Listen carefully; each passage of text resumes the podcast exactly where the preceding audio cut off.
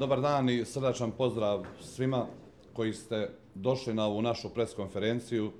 Hvala vam na tome i iznimno sam zadovoljan da ste se odazvali u ovolikom broju.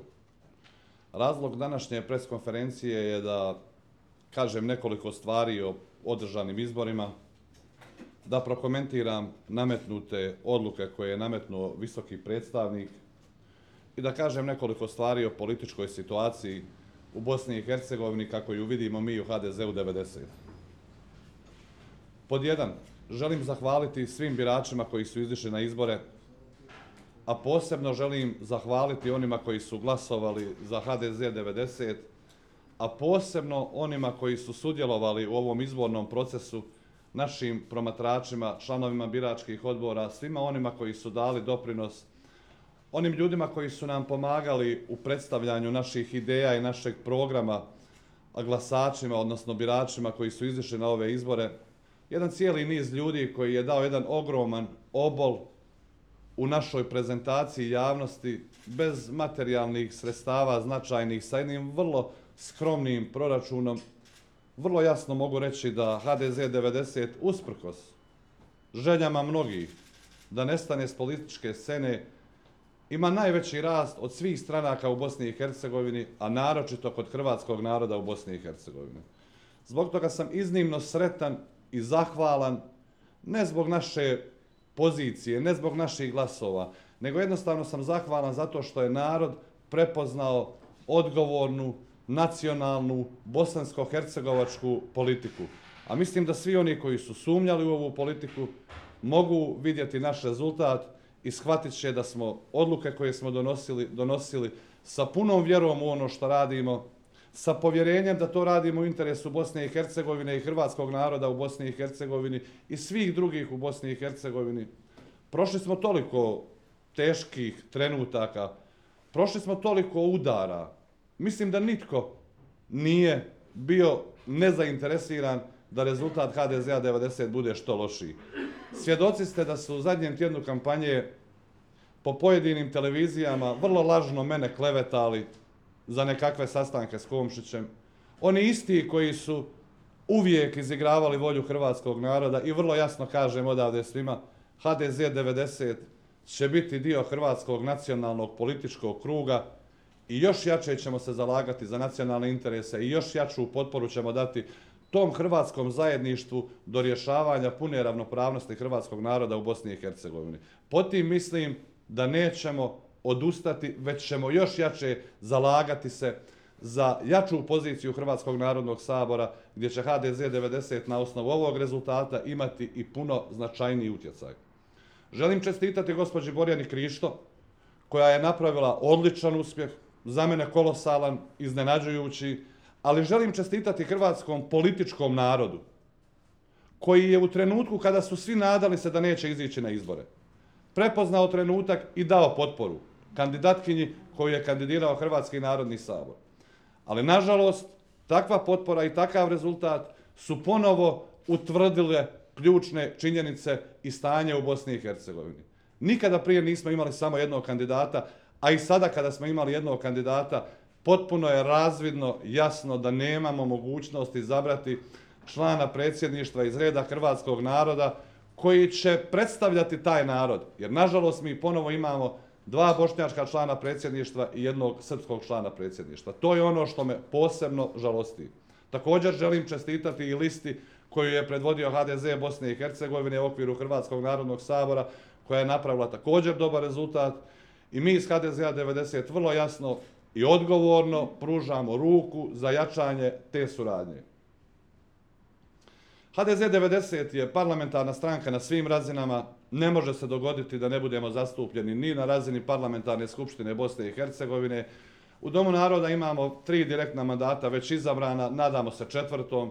U svim županijama smo jedina stranka koja ima rast, ne da smo sačuvali političku relevantnost, nego rastemo i to nas obvezuje da radimo još jače, još bolje, još odgovornije. Ja sigurno danas mogu jamčiti i onima koji su glasovali za nas, i svim Hrvatima u Bosni i Hercegovini i ukupnoj javnosti u Bosni i Hercegovini, da ćemo mi dati maksimum truda da se dokažemo, da budemo pošteni, korektni, da radimo svoj posao u interesu svih građana. I vjerujem da će to tako biti i da će naši kadrovi na svim razinama i na svim pozicijama se tako ponašati. Ko se ne bude tako ponašao, neće moći biti dio naše stranke.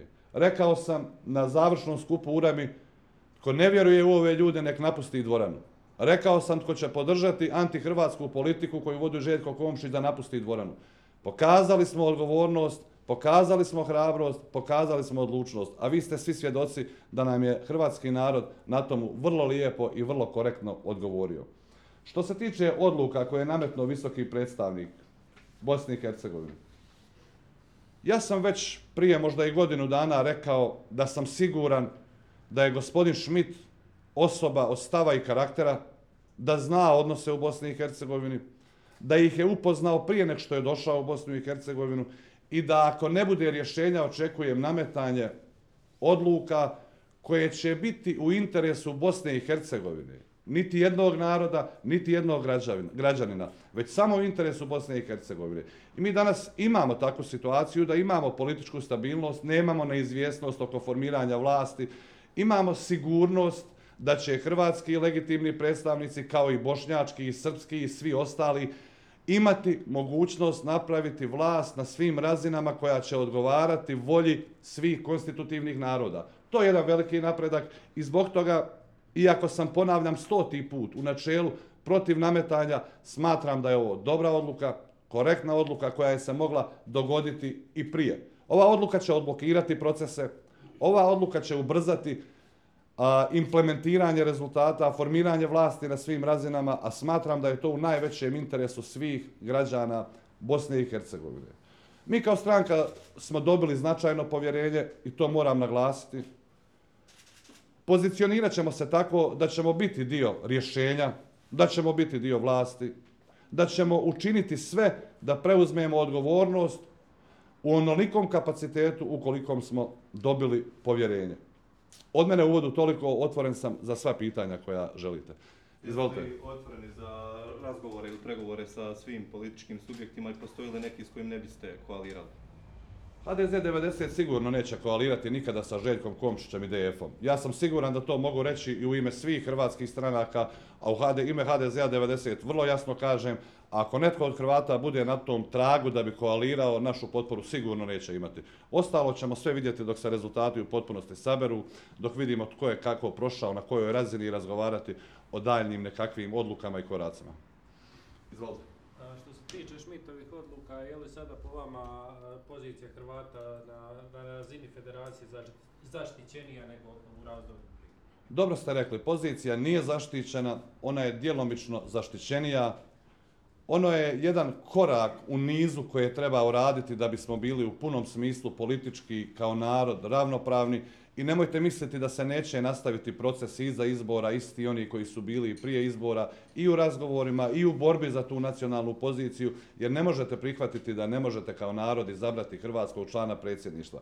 I oko Doma naroda, ja vjerujem, iskreno vjerujem, da je gospodin Schmidt dobronamjeran čovjek, da dobro želi Bosni i Hercegovini, da je upoznao strukturu i suštinu Bosne i Hercegovine i da je svjestan kakva Bosna i Hercegovina može ići ka euroatlantskim integracijama. Također sam siguran da je upoznao tko je u punom smislu se zalaže za evropski put Bosne i Hercegovine. Očekujem nastavak i nametanja i razgovora koje će biti u interesu Bosne i Hercegovine i hrvatskog naroda u Bosni i Hercegovini.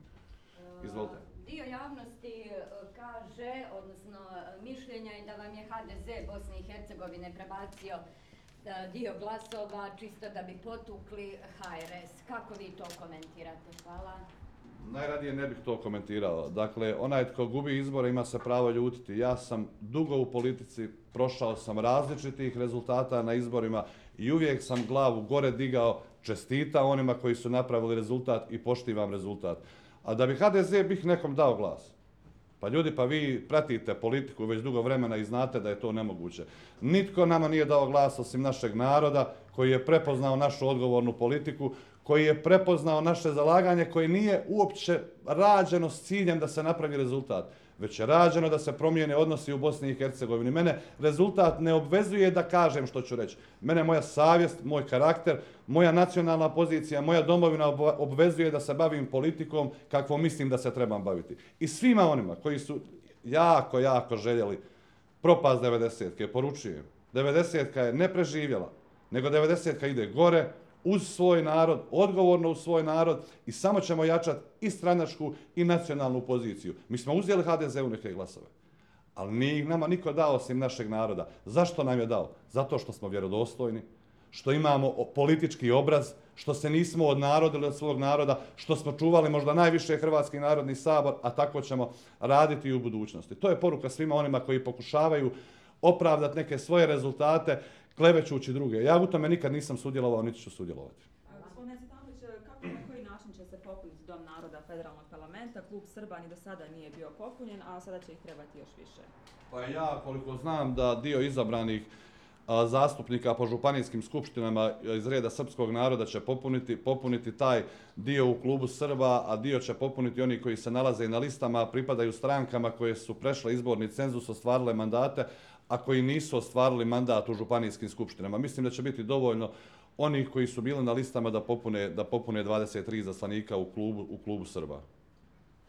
Gospodine Citarović, ako smijem pitati, molim vas, a, dakle, svi govore o tome da se, a sve nekako umagle, da se nastavljaju razgovore o izbornoj reformi, to je dio i paketa onoga što su razgovarali s gospodinom Boreljom, ali čini mi se da postoji neke naznake da bi se ponovno najvažnije administracije uključile u nastavak ovih razgovora. Vi ste go- spominjali fenomen Komšića.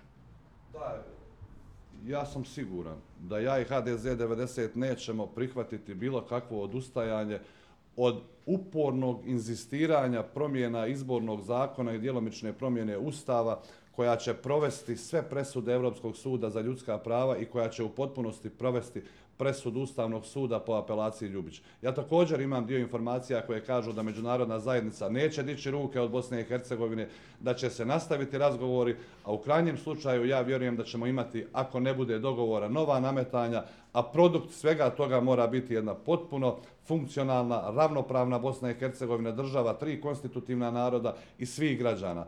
Ako smo pokazali da s jednim kandidatom i takvom potporom jednom kandidatu ne možemo izabrati člana predsjedništva koji će predstavljati hrvatski narod, pa ne vjerujem da će itko odgovoran prema svom narodu odustati od borbe da se dovrši proces do kraja oko izmjena i ustava i izbornog zakona koja, koji će delegitimirati i koji će demotivirati one koji najviše ruše Bosnu i Hercegovinu, a to su danas oni koji se najviše u nju kunu.